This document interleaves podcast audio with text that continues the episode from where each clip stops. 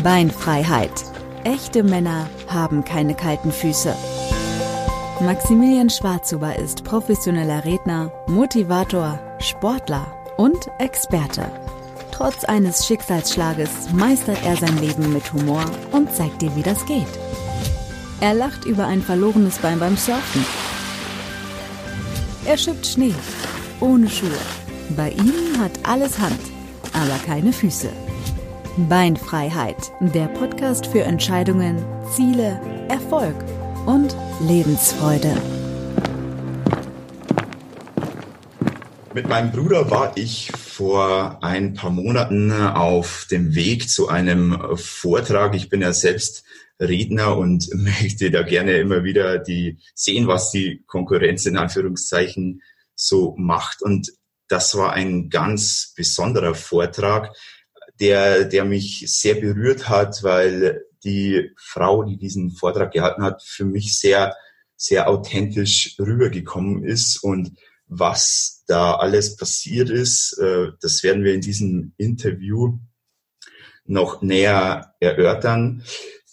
Mein heutiger Gast ist eine Sportlerin, mittlerweile auch Rednerin und jeder, ich würde sagen, jeder in Deutschland kennt sie, zumindest vom Sehen her, und die meisten kennen auch den Namen. Sie ist äh, die erste Frau, die beim Degenfechten den Golden Triple geholt hat. Also sie ist Weltmeisterin geworden, sie ist Olympiasiegerin und Europameisterin im Degenfechten geworden. Und ich freue mich sehr, Sie heute begrüßen zu dürfen in dieser Podcast-Folge. Ganz herzliches Willkommen, Britta Heidemann. Hallo. Hallo.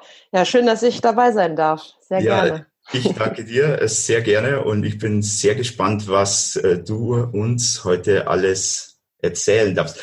Habe ich das jetzt so alles äh, richtig gesagt in der Einleitung mit dem Golden? Äh, Golden ich habe mir ja schon Notizen gemacht, dass ich da nicht durcheinander komme bei dem Ganzen. Ähm, aber das passt soweit.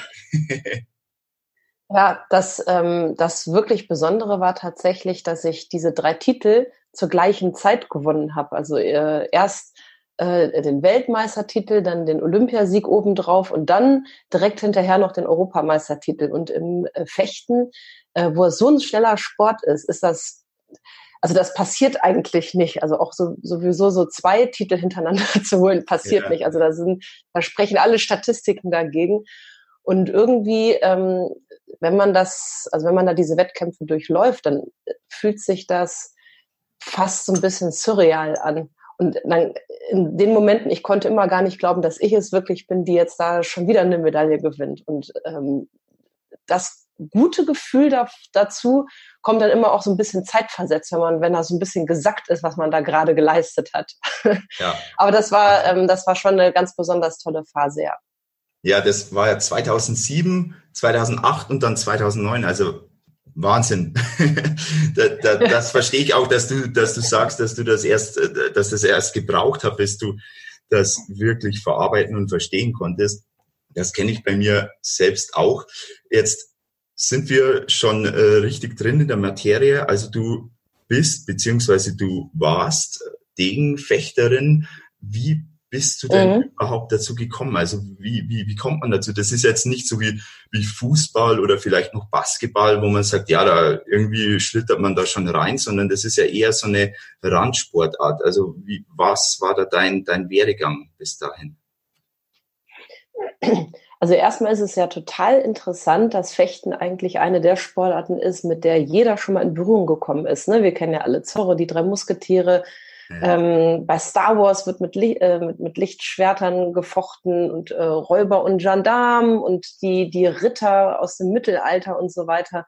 Also die, ähm, also ich wüsste nicht, welcher Junge nicht irgendwann mal mit einem Stock so getan hat, als würde er da eben auch so einen Schwertkampf machen. Ja, äh, von daher ist Fechten grundsätzlich aus meiner Sicht ziemlich in der Gesellschaft irgendwie verankert. Ähm, nichtsdestotrotz ist das natürlich kein Sport, wo sich jetzt irgendwo ein Kind aufwacht und sich dann plötzlich denkt, ach, heute gehe ich mal in den Fechtverein. Ja. Einfach per se.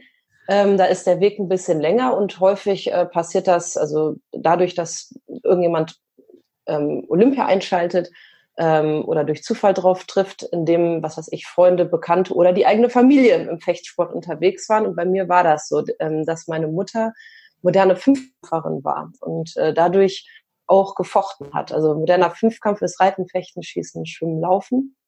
Mhm. Und ja, also ich habe, ich war früher. Es ist eine der olympischen Kernsportarten tatsächlich. Ja, echt, moderner ja. Fünfkampf. Ja, mh. ja das habe ich auch dass gemacht. Ich aus einem ganz anderen Bereich komme. ja, ist, ist, ja, ist ja auch nicht schlimm, genau. Und dann hat unsere äh, Mutter meinen anderthalb Jahre jüngeren Bruder äh, mit zu einem Fechtschnupperkurs genommen. Ich bin halt, wie gesagt, die ältere Schwester und wollte dann nicht verpassen, etwas zu nicht zu können, was mein kleiner Bruder kann. Das ging natürlich gar nicht. Weil ich mit und ich habe, ich kam ähm, ursprünglich aus dem Schwimmen und der Leichtathletik, ähm, 800 Meter und Hochsprung und äh, 100, 200 Brust. Und äh, dann habe ich eben auch diesen Fechtkurs begonnen. Und äh, dann bin ich tatsächlich auch am Anfang dann beim modernen Fünfkampf dadurch gelandet. Und dann hat sich das so, ähm, so ergeben, dass mir relativ schnell klar war, dass Laufen und Schwimmen, also ein, ein großer Kampf gegen die Physis ist, ja. ähm, das Fechten, aber trotzdem man sich 100% körperlich verausgabt, nicht bedeutet, also selbst wenn man vielleicht der nominell beste Fechter ist, dass man trotzdem gewinnt. Das heißt also, das ist wirklich ein sehr psychischer Sport. Und das hat mir äh, einfach Freude bereitet. Ja, und da bin ich dabei geblieben. Ja, unheimlich gutes, unheimlich gutes Gefühl, im Fechten den letzten Treffer zu setzen oder wenn man im Rückstand ist. Wir fechten auf 15 Treffer, sagen wir mal, man liegt ähm, 13, 8 hinten, also schon also ziemlich viel. Wenn man dann das Ganze noch dreht, da kann man eine Woche von zehren. Also es ist ein so gutes Gefühl, ähm, was ich einfach ähm, in dem Maße bei anderen Sportarten äh, nicht hatte. Und das ist tatsächlich, Max, ein bisschen wie, wie im echten Leben eigentlich eher, wo du, wo du dich mal so selber überwindest und eine Sache machst, wo du eigentlich gar nicht so viel Lust drauf hattest. Und wenn du es dann geschafft hast, dann hast du halt ein gutes Gefühl. So ist das, so ist das Fechten für mich. Also irgendwie faszinierend. Schön. Ja, das kann ich absolut verstehen. Du hast gesagt, dass mit den, mit den Punkten, dass das ja ziemlich knapp auch sein kann und dann, dass man also so, soweit ich das noch weiß, aus, aus deinem Vortrag auch damals, hast du dann gesagt, du kannst dich gut darauf vorbereiten, aber was dann letztendlich wirklich passiert, da, das ist ja vom, vom Kopf sehr viel auch abhängig. Und äh, das finde ich auch wiederum ganz interessant, weil, weil du eben gerade gesagt hast, mit, mit, äh, mit dem letzten Treffer zu landen, da gibt's ja eine, also du, du hast so viel gewonnen und da gibt's diese, diese Geschichte in, in London 2012, äh, wo, wo es ja wirklich die, die allerletzte Sekunde war, wo du in, im Halbfinale, glaube ich, war das, gegen, gegen Shin, die aus, aus Korea war, noch den, genau. den letzten Treffer gesetzt hast und dann ins, ins Finale eingezogen bist. Das war, also ich, ich kannte ja diese Geschichte schon, und ich habe mir das äh, letztens auf, auf YouTube nochmal angesehen und obwohl ich wusste, wie, die, wie das ausgeht, habe ich total mitgefiebert, weil das so spannend ist. Äh, wie, wie war, war das? Man sieht es ja nur von außen. Wie, wie hast du dich da in diesem Moment gefühlt? Wie, was geht da in einem vor? Ja, also ähm, ich habe in dem Moment äh, oder ähm, in der ganzen Phase ähm, wir, hatten, wir hatten Gleichstand nach Ablauf der Zeit und dann gibt es im Fechten eine Zusatzminute. Und dann entscheidet der letzte, also der, der letzte Einzeltreffer. Im Gegenfechten, das, was ich fechte, ist so, wenn du innerhalb von einer Viertelsekunde gleichzeitig triffst, dann leuchtet, also dann gibt es einen Doppeltreffer, bekommen beide einen Punkt. Ja. Und ähm, die, du musst halt in dieser Zusatzsekunde den Einzeltreffer machen. Wenn kein Einzeltreffer fällt, gewinnt der, der vor der Zusatzminute den Sieg zugelost bekommen hat. Und das war in dem Fall die Koreanerin. Das heißt, ich musste einen Einzeltreffer hervorrufen. So oder so. Ja. Und ähm, das ist einfach ganz verflixt gewesen, dass ich ähm, ich war einfach auch natürlich total fertig. Ne? Am Ende des Tages ähm, ganz viele spannende Gefechte schon gehabt, immer knapp gewonnen. Ähm, ich hatte sowieso schon, ähm, ich hatte da ganz ein paar Monate vorher eine Hand-OP hinter mir gehabt, das heißt noch nicht wieder hundertprozentig eigentlich im, im Training drin, also hatte noch einigermaßen viel Trainingsrückstand. Und also fix und alle äh, körperlich, aber auch schon mit den Nerven. Und dann diese Zusatzminute. Und ich, wenn ich mir jetzt das Video angucke, ist, ich komme da einfach nicht aus dem Quark. Also das heißt, ähm, ich, ich greife zwar an, aber so also kommen kaum noch von der Stelle, aber meiner Gegnerin geht's genauso. Und wir haben halt einen Doppeltreffer nach dem nächsten und da läuft die Zeit runter. Und als es dann, was weiß ich, die letzten Sekunden angefangen haben, habe ich gedacht, verflixt und zugenäht. Das gibt's doch gar nicht. Das ist einfach, also, dass es einfach nicht möglich ist, dass so irgendein, irgendein Einzeltreffer zustande kommt. Und mir war es schon fast egal, ob sie oder ich treffe, aber ähm, ich wusste, wenn ich ähm, verliere, weil ich überhaupt keinen kein, äh, Einzeltreffer dahin bekomme, da, da, da werde ich ein Jahr von nicht schlafen können. Also dann hätte ich ja quasi verloren per Losentscheid. Und, äh, ähm, und dann hat das ähm, ja wirklich bis zur letzten Sekunde gedauert. Und dann muss ich aber zugeben, äh, man ist diese Gedanken, ähm, man hat da nicht so viele Gedanken. Man hat nur, also ich hatte nur mir gedacht, jetzt das muss doch, das muss doch jetzt klappen. Und jetzt hast du nur noch, ähm, jetzt hast du nur noch dies, ähm, so wenig Zeit und jetzt noch weniger Zeit. Aber ähm, im besten psychologischen Zustand ist man natürlich äh, immer, wenn man diesen Flow hat. Du kennst das ja auch, ähm, ja. diesen psychologischen Begriff des, des Flows. Ähm, wenn du quasi nicht links, nicht rechts, gar nicht so viele ähm, Gedanken mehr hast, dann hast du auch, dann reduziert sich auch ähm, das Selbstgespräch, was man ja immer so, man hat ja immer so einen inneren Dialog mit sich selber am Laufen. Das reduziert sich auf die wesentlichen Dinge. Und das, das hatte ich da eigentlich. Also ich war höchst konzentriert und habe ganz viel also ich habe dann auch mitbekommen, dass in der Pause dann plötzlich auch die Uhr von einer Sekunde auf null Sekunden runtergestellt worden ist und dann wieder auf eine Sekunde. Aber das war so wie im Film. Und ich habe nur gedacht, so jetzt, egal, also so lange, wie die, wie die Kampfrichterin nicht sagt, dass das Gefecht vorbei ist, stürmst du einfach nochmal drauf los. Und das habe ich dann ähm, gemacht. Also das war wirklich mh, hm, das war unglaublich, dass das dann noch geklappt hat. Aber die eigentlich spannende Phase fing ja dann an, als es die Diskussion gab, ob der Treffer noch gewertet wird oder ob es dann, und dann waren ganz, ganz abstruse Ideen, nochmal eine Minute, nochmal zehn Sekunden, nochmal eine Sekunde äh, laufen zu lassen. Und da habe ich wirklich gedacht, dass ich ähm, den Sieg, den ich da dann gerade eingefahren hatte, dass, da, dass der jetzt plötzlich doch nochmal auf der Kippe steht. Und das war, da hatte ich so richtig so, so, so eine so, so, so Panikgefühl irgendwie, kann man fast sagen. Also das war eigentlich das Aufregende. Während, die, während das Gefecht noch gelaufen bin, ist, äh, war ich ehrlich gesagt ähm, ja nicht so aufgeregt, weil das kannst du dir gar nicht leisten in so einem Moment. Ja, das, das verstehe ich absolut. Das ist bei mir, wenn ich den Sport mache, also ob jetzt das Triathlon ist oder, oder Laufen, dann bin ich auch immer nur im Vorfeld aufgeregt, aber während dem Wettkampf ist das, ist das wie weggeblasen. Und das ist ja bei dir im Fechten noch einmal sehr viel mehr Konzentration, sehr viel intensiver. Und das kann ich absolut verstehen. Ich habe auch dann gesehen äh, in dem, in dem Video, wenn dann, als dann wirklich feststand, dass, dass du gewonnen hast, wie du nochmal komplett ausflippst und dich freust. Und das ist, ist so schön, ähm, weil dann ist ja, sehr anspannend. Das war, das, das war, das war keine, ähm, das war Freude, ähm, kann man gar nicht sagen. Man sieht ja auch in dem, ähm, äh, das haben wir ganz häufig, wenn Entscheidungen ganz knapp ausgehen. Äh, einer schreit, dann natürlich tatsächlich vor, vor Freude in der Regel, und der andere bricht so ein bisschen in sich zusammen. Das ist halt so. Ne? Einer, also einer, einer ähm, kommt weiter und der andere scheidet aus dem Wettkampf aus. Das, da liegt ja einfach, das liegt ja immer ein Wimpernschlag beieinander.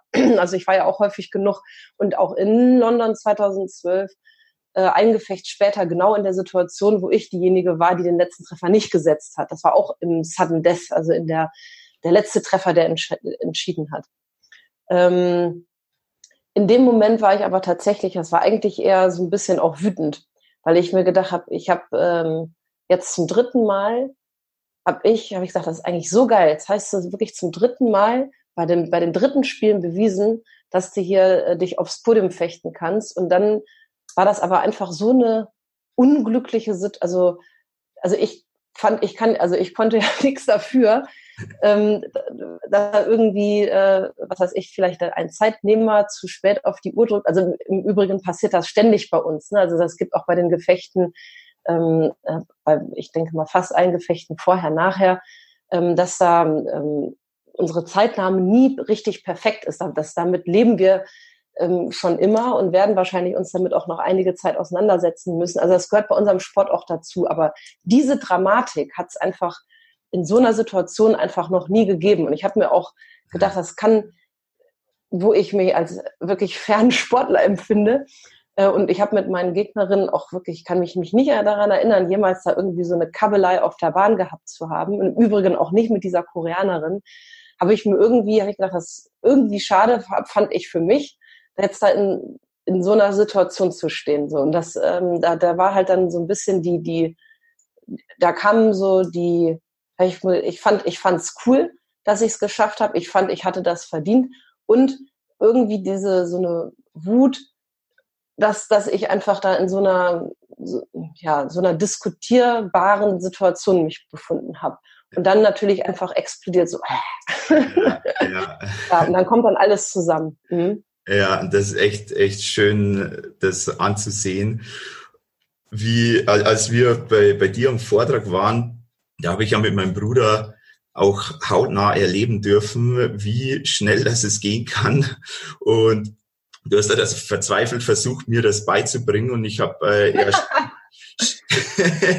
ständig daneben gestochen. Ich, ich weiß auch nicht, wie das passieren konnte. Ich sollte eigentlich deinen Bauch treffen, aber ich habe immer äh, deine Brust äh, erwischt. und, äh, und da, da bin ich anscheinend nicht, nicht so lernfähig, wobei ich ja dann, als ich äh, um, da, damit die Zuschauer wissen, um, um, äh, um was es geht. Also ich habe gegen, gegen meinen Bruder da auf der Bühne dann äh, fechten dürfen und äh, ich habe dann tatsächlich gewonnen und genau. Und das, du hast das, dich super angestellt. Äh, danke, danke. Ja, und das ist das, was du vorher erklärt hast mit dem, mit dem kleinen Bruder.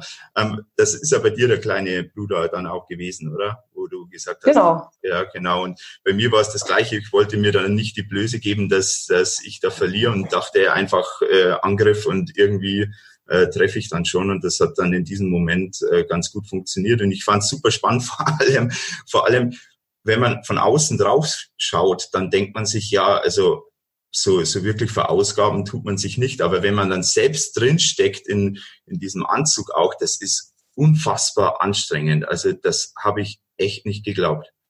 Das, äh, also, ja, ihr habt euch, also erstmal habt ihr euch beide wirklich gut angestellt und ich mache das ganz gerne, ähm, wenn ich äh, vortrage, weißt du, dann dann kann man viel erzählen über mentale Stärke, Umgang mit Sieg und Niederlage, richtige Balance und dies und das. Ähm, und das hautnah selber zu erleben, ist natürlich nochmal eine ganz andere Geschichte. Ja, und ähm, bei uns laugt man, äh, laugt es aus. Ähm, erstens, weil die Fechtanzüge aus dem Kevlar-Stoff sind, äh, wie so schusssichere Westen bei der Polizei. Also es ist ein ganz, ganz engmaschiger äh, Stoff und diese Maske natürlich als Schutz, falls der Stahldegen abbricht, den man tragen muss. Also man schwitzt, bevor man sich bewegt.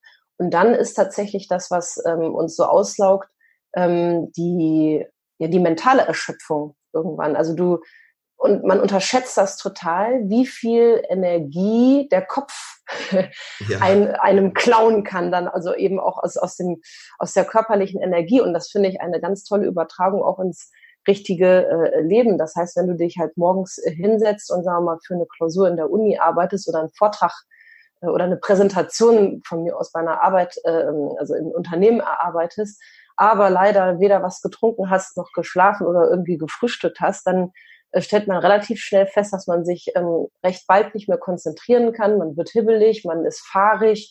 Und das ist das ähm, äh, Phänomen, was wir mh, häufig unterschätzen, dass äh, also die Kopfanstrengung ähm, auch Ressourcen des Körpers fordert. Und ja. das ist beim Fechten ganz extrem. Und das habt ihr ja ähm, dann auch direkt erfahren. Ihr habt ja auch ziemlich gut geschwitzt. Ja, absolut.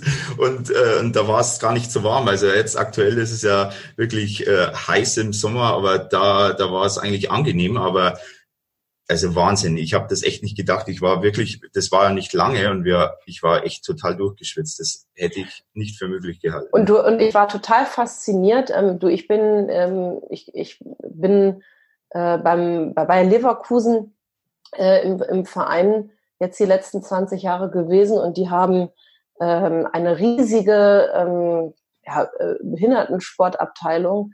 Ähm, und ich habe da ganz viel zu tun gehabt mit, äh, mit, mit Leuten, denen Arme, Beine und alles Mögliche äh, äh gefehlt habe und die ja. äh, und, und auch du ähm, mit, mit, ähm, mit deinen beiden ähm, äh, äh, amputierten Unterschenkeln, wie, wie, wie selbstverständlich dich, du dich da bewegt hast, auch auf der Fechtbahn.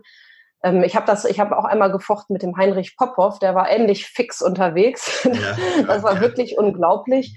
Und du hast dich ja einfach nur ähm, du hast dich ja nur darauf konzentriert, deinen Bruder zu schlagen. Das war wichtiger als alles andere. ja, absolut. Ja. Und, und, und das, war, das, war, das war total cool zu sehen, wie, wie der ganze Rest also irgendwie äh, völlig, völlig wurscht und du da äh, dich einfach nur auf das eine Ziel fokussiert hast. Also das war großartig. Ja, ja super. Und ich, also ich fand es echt großartig, dass, äh, dass wir diese Erfahrung machen durften. Wir haben uns ja da gleich ins, ins Bild gedrängt, als du gefragt hast, wer möchte. Ja, ihr habt so richtig wie in der Schule, wie die Streber, habt ihr so geschnipselt. Wir, also wir. Aber das war super. Weißt du, wenn die Leute so hoch motiviert sind, das macht ja dann immer beiden Seiten Spaß. Das ist ja, Absolut. Äh, das ist ja so auch wie mit allen Belangen des Lebens, ne? Wenn man so wenn man miteinander Spaß hat, dann macht's, dann macht, dann ist das Leben auch direkt schöner. Ja, ganz genau. Und wir haben das äh, im Vorfeld schon, als du gesagt hast, äh, später dürfen noch Leute, hast du am Anfang erwähnt, dass noch äh, welche fechten dürfen. Und da habe ich gleich zu meinem Bruder gesagt, hey, wir, wir stehen dann einfach auf und dann hast du keine andere Wahl, als uns zu nehmen. Das hat ganz gut funktioniert. Also äh, war, war ja. wirklich toll. Also hat, hat sehr viel Spaß gemacht. Jetzt hast du ja sehr viel, das, das finde ich so super interessant, weil das ja auch mein Themenbereich ist.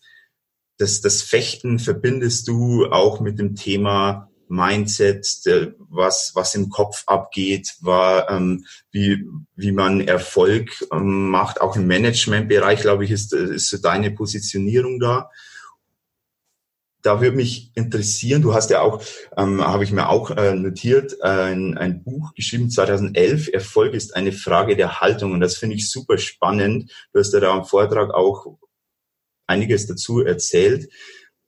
Mich würde interessieren, weil das Thema Schicksal, ja, Schicksalsschläge bei mir immer wieder auftaucht. Was, was ist so ein, ein Schicksalsschlag bei dir, der der dich erstmal völlig aus der Bahn geworfen hat und, und wie bist du damit umgegangen? Ja, also ich habe, ähm, also du hast da ja wirklich einen ganz äh, schrecklichen Schicksalsschlag gehabt. Ähm, ähm, das habe ich bisher in meinem Leben ähm, in, in, in, der oder ähnlicher Form ähm, nicht gehabt. Ich habe ähm, nur einmal sportlich, ähm, also das ist ja natürlich, jeder ist ja mit seinem Leben dann irgendwie ähm, beschäftigt oder jeder dreht sich ja irgendwie auch so um sich selbst. Und für mich war ja, genau. ähm, völlig äh, ähm, der, der, der sportlich schwerste Moment, als ich bei den Weltmeisterschaften 2011 ähm, ja, also wo mir im Endeffekt äh, Blackout-mäßig alle Lichter ausgingen und ich ähm, in, beim wichtigsten Wettkampf der Saison ähm, gnadenlos versagt habe. Und ähm, da habe ich ähm, wirklich lange dran zu knabbern gehabt, weil das bei mir einherging mit so einer Art Burnout. Ne, das ist ja wie so, das ist, wie nennt sich das dann? Erschöpfungsdepression ist das dann. Ja. Ähm, wo ich einfach äh, vier Jahre lang ähm, nach meinem Olympiasieg in Peking, ähm, ich habe immer die ganze Zeit weiter Wettkämpfe gemacht. Ich habe alle Events mitgenommen, also viel, viel Networking gemacht, viele tolle Erlebnisse zwar gehabt, aber ein, einfach mich völlig äh, verausgabt, äh, äh, körperlich wie, wie psychisch. Und das war mein, mein absoluter Tiefpunkt, wo ich also wirklich zusammengebrochen bin. Also ich hatte auch, also rein körperlich konnte man mir das ansehen, so wie, äh, also jetzt, äh, das ist sowas wie, also ganz extremer Hautausschlag, Haarausfall, äh, ganz dünn bin ich geworden. Ich konnte auch also dann auch nicht so mehr so. Dann. Das ist, das ist ähm, ja also im Fall, ja also da, das ist, das ist dann schon. Du bist leicht gereizt und immer müde und äh, ganz unschön, weil man eigentlich so gar nicht richtig versteht, was ist los. Es ist ja keine keine der klassischen Krankheiten, dass man Schnupfen bekommt und dann weiß man, okay, ich, hab, ich niese, also bin ich krank. Ja. So, und das ist so ein, also dieses Burnout ist ja so ein schleichender Prozess, ne? Ja, und, ja, ähm, absolut. Und das war für mich ähm, schlimm, natürlich. Ne? Also, wenn du halt einfach, du trittst und trittst und trittst, wie so einer Tretmühle und kommst halt einfach nicht mehr vorwärts. Und ganz viele versuchen das dann mit noch mehr Arbeit zu kompensieren. Man denkt also, je, wenn ich jetzt noch mehr, also wenn ich jetzt noch, mehr reinhaue, dann muss es ja wieder funktionieren. Und genau das Gegenteil ist das, was wirkt.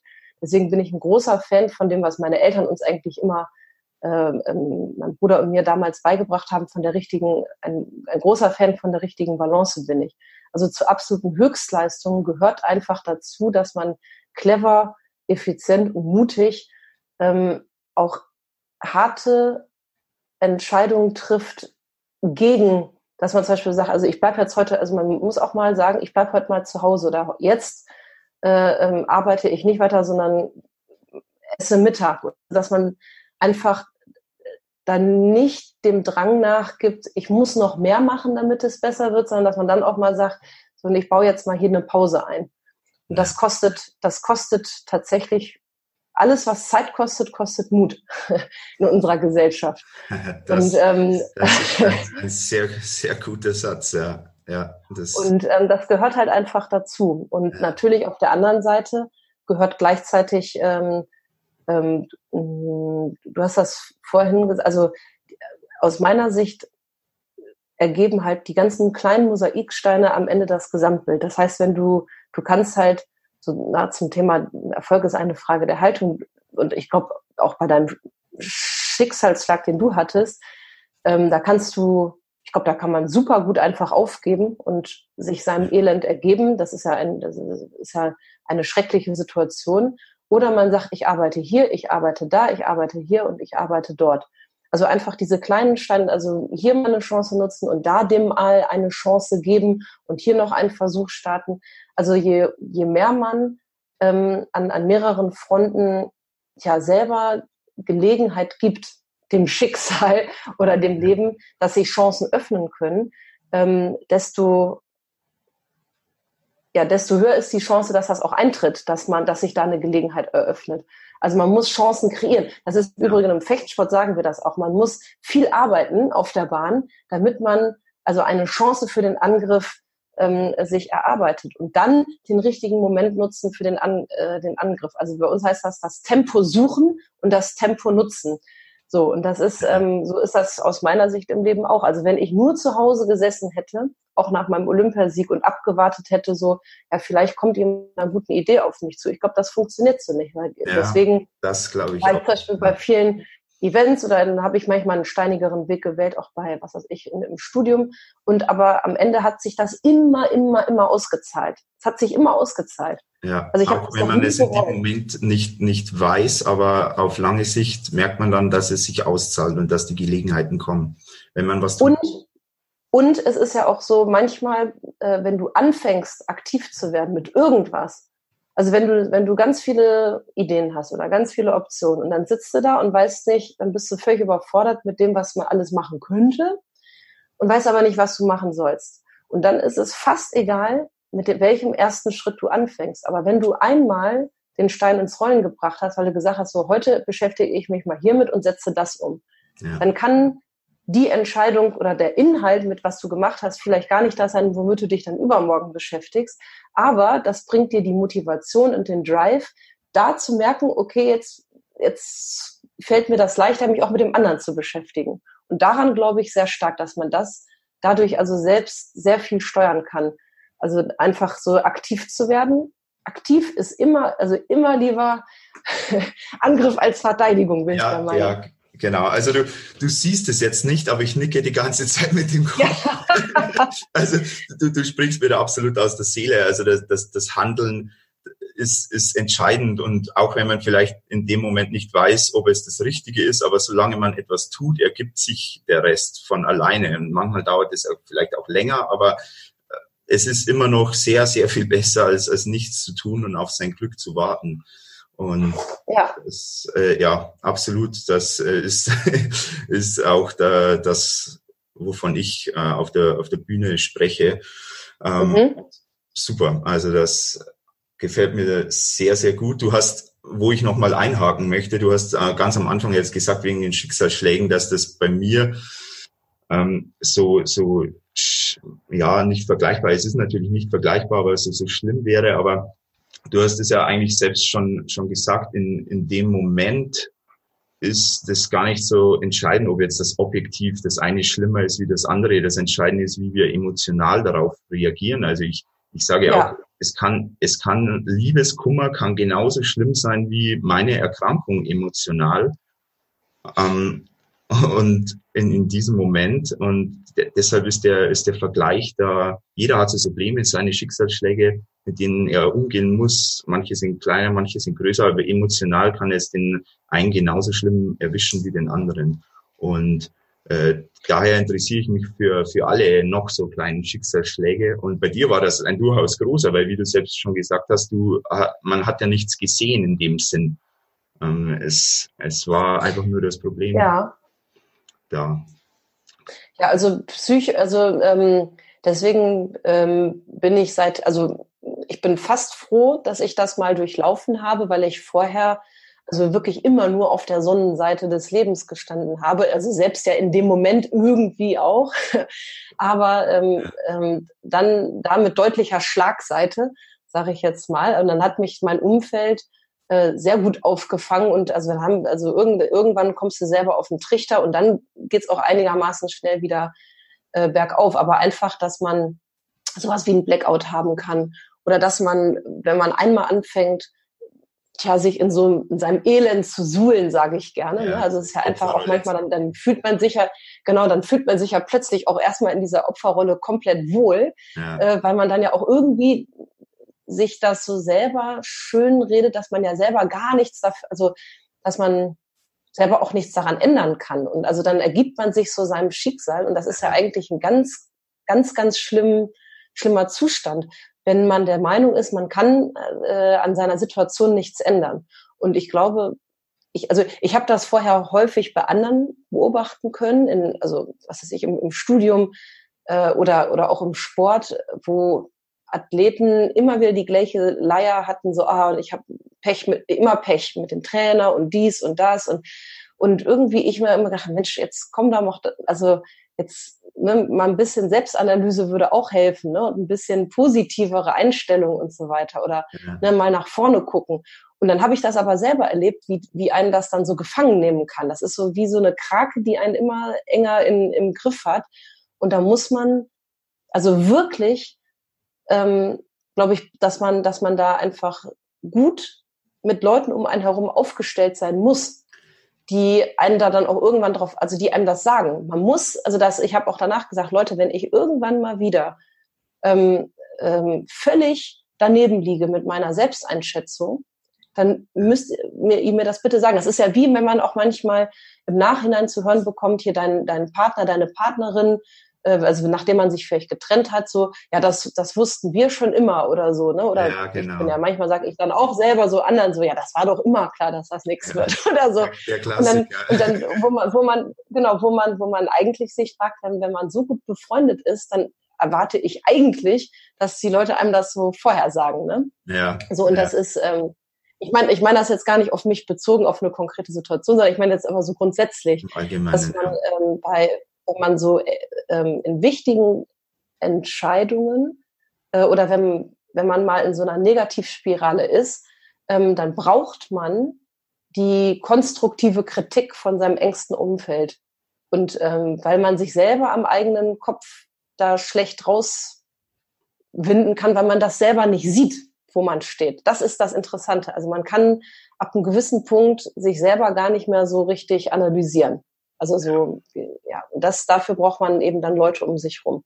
Das ist mir noch deutlicher geworden. Achte auf die, mit denen du dich umgibst. Ja, genau. Das Umfeld ist, äh, beeinflusst einen sehr stark, auch wenn man es manchmal gar nicht bewusst merkt. Und äh, das, das ist so ein, so ein Thema, man, man merkt einfach, wie, wie selbst reflektiert du bist. Und was mir bei deinem Vortrag auch so unfassbar gefallen hat, war diese, diese Ehrlichkeit, dass du sagst, hey, da ist, sind Dinge schiefgelaufen, aber dann zu erklären, hey, warum ist das schiefgelaufen und einfach so in die, in die Analyse zu gehen, das, das finde ich super, weil ich sehe das oft bei anderen Rednern, die erzählen da was von der heilen Welt und äh, das mag auch in bestimmten Bereichen so sein, aber gerade wenn man von den eigenen Niederlagen sprechen kann, so wie du das gemacht hast, das finde ich sehr beeindruckend und das dann, dann hat man auch die Connection zum Publikum, weil jeder hat, wie gesagt, so seine Probleme und das dann äh, umzusetzen, hat mir, hat mir wirklich sehr, sehr gut bei dir gefallen.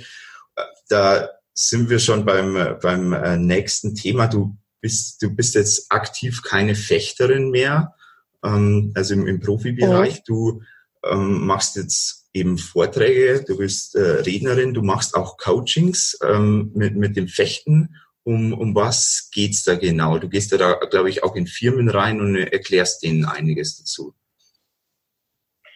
Ja, also da werden eigentlich die Themenbereiche abgedeckt, die wir jetzt gerade ähm, hatten. Ne? Ziele ja. setzen, ähm, sich motivieren, wie man, ähm, also äh, da berichte ich von meinen Strategien, ähm, mit denen ich ähm, Erfolg hatte und aber eben auch in, im Zusammenhang berichte ich, äh, damit berichte ich auch dann eben von den Momenten, in denen es nicht äh, so gut gelaufen ist.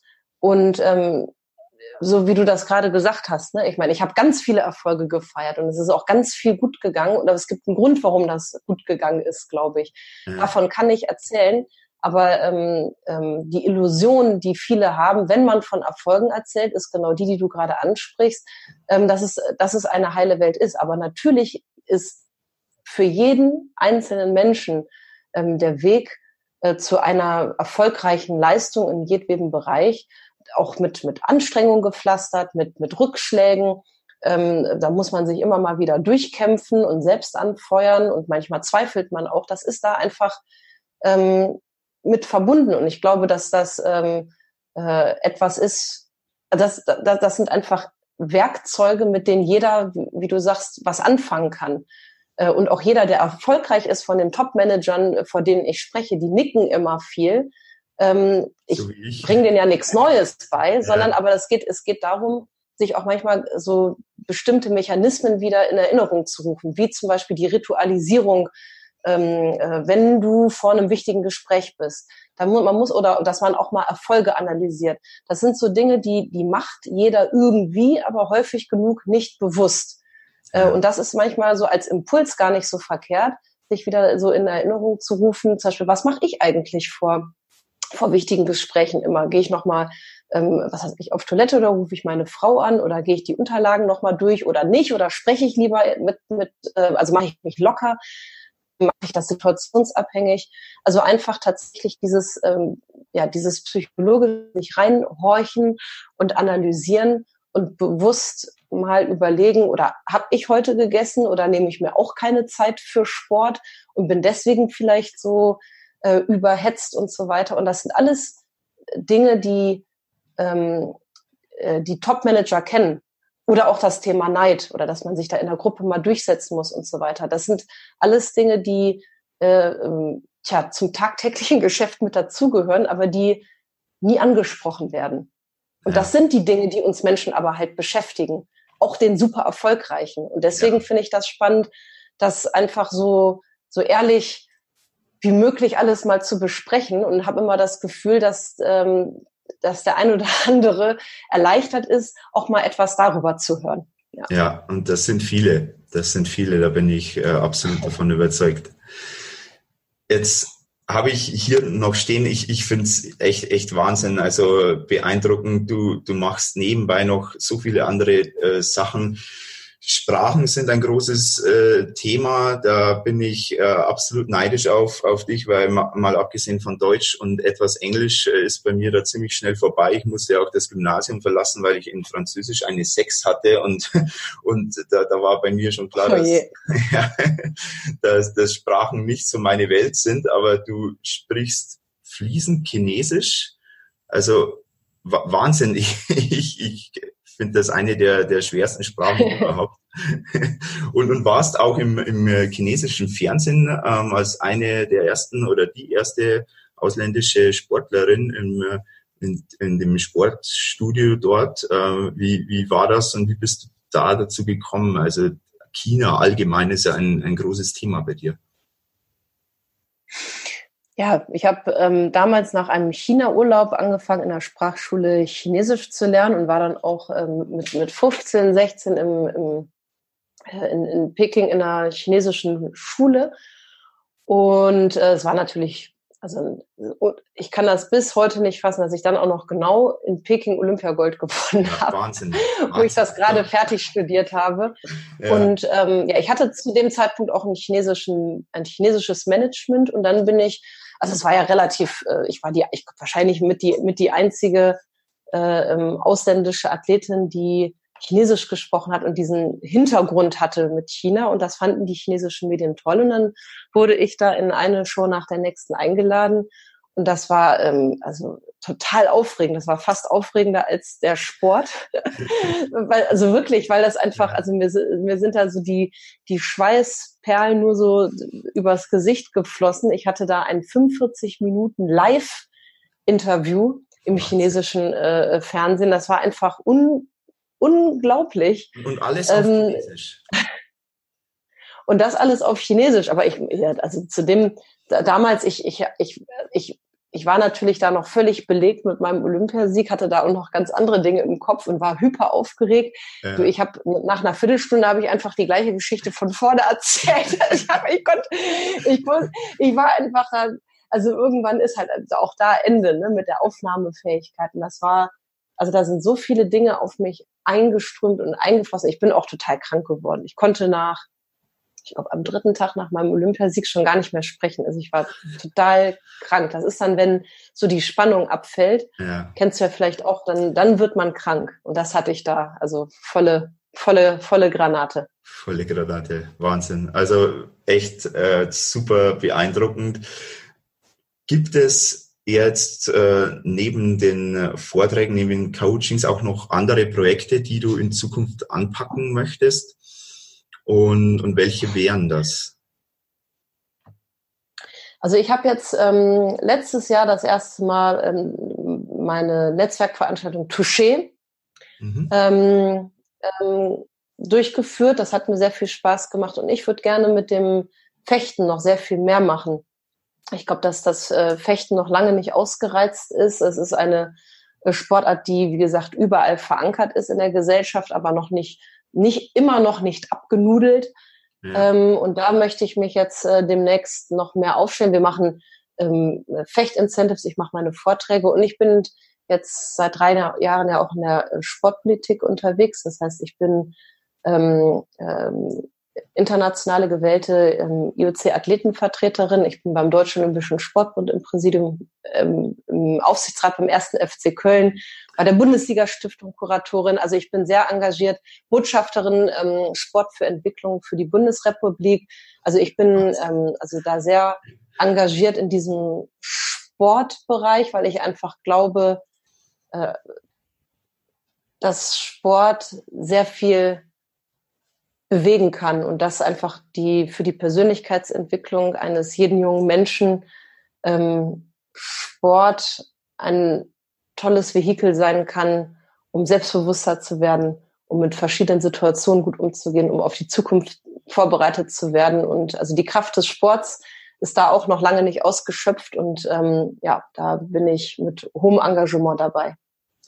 Ja, super. Also wie gesagt, das ist, finde ich, sehr beeindruckend, weil mir geht es genauso. Ich finde den, den Sport, äh, also wenn ich mal einen schlechten Tag habe und gerade einiges zu arbeiten habe, dann ist es bei mir oft so, dass ich einfach dann eine Runde laufen gehe und danach sieht die Welt wieder anders aus und, äh, und das auch auf, auf lange Sicht zu sehen, äh, wie, der, wie der Sport die eigene Persönlichkeit ähm, entwickeln kann, das finde ich super spannend.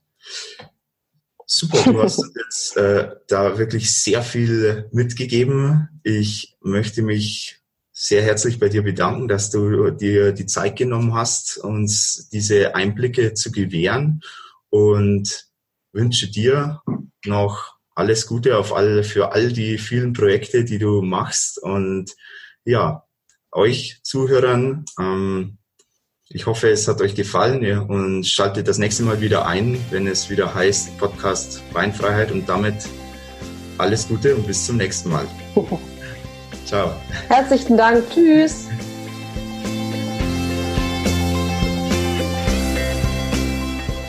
Weinfreiheit. Echte Männer haben keine kalten Füße. Der Podcast für Entscheidungen, Ziele, Erfolg und Lebensfreude. Max Humor gibt's auch auf Social Media. Schaut gern mal vorbei auf Instagram und Facebook und lasst gerne ein Abo da. www.maximilianschwarzhuber.com